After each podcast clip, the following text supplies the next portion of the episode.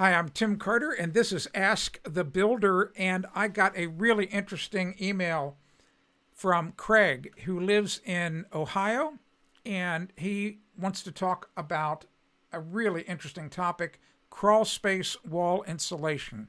It's really important for you, in my opinion, to be listening to this podcast at my webpage, ask the builder dot com. Why?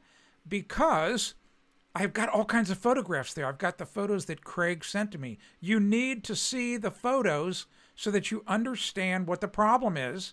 And I have photos there of how I would solve the problem.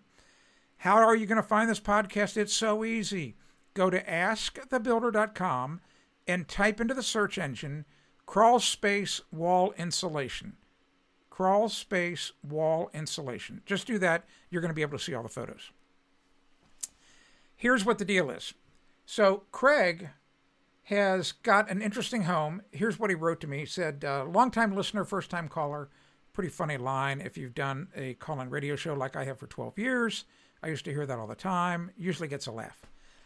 He's got a house that was built in two thousand four. It's got a crawl space. The crawl space is about six hundred sixty square feet, he says. Uh, it's dry, uh, no musty odor. He said, but he says, I've attached pictures of the current condition in the crawl space. The insulation was simply nailed to the siltboard resting on top of the foundation. The result, an ongoing struggle to help keep the insulation hanging in place. And his question is, how best do I keep it in place?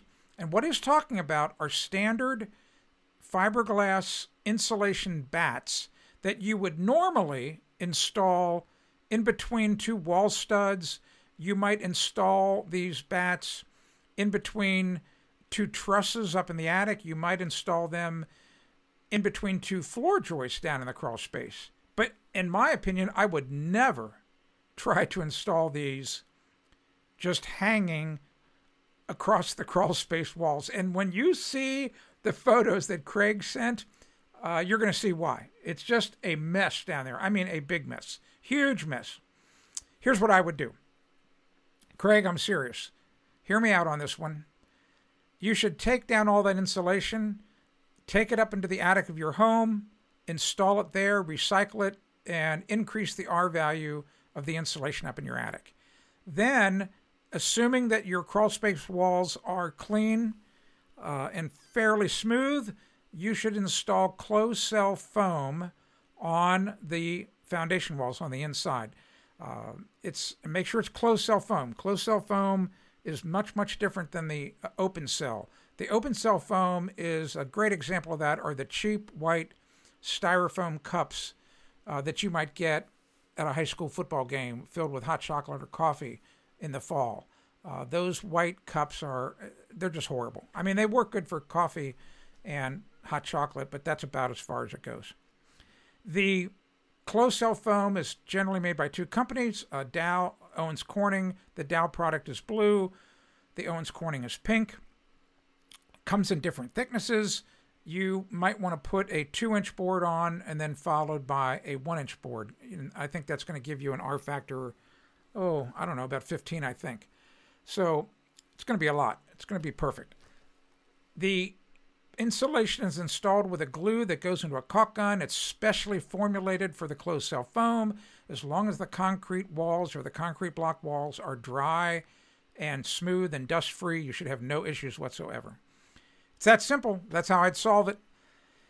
Make sure you go to ask the builder dot com, type in crawl space wall insulation, crawl space wall insulation, and you are going to find this podcast and see all the photos. Not only are you going to see Craig's photos, you're going to see photos of exactly how I would install the closed cell foam insulation in a crawl space. I'm showing you photos of my daughter's new home where it's been installed. Looks beautiful, beautiful installation.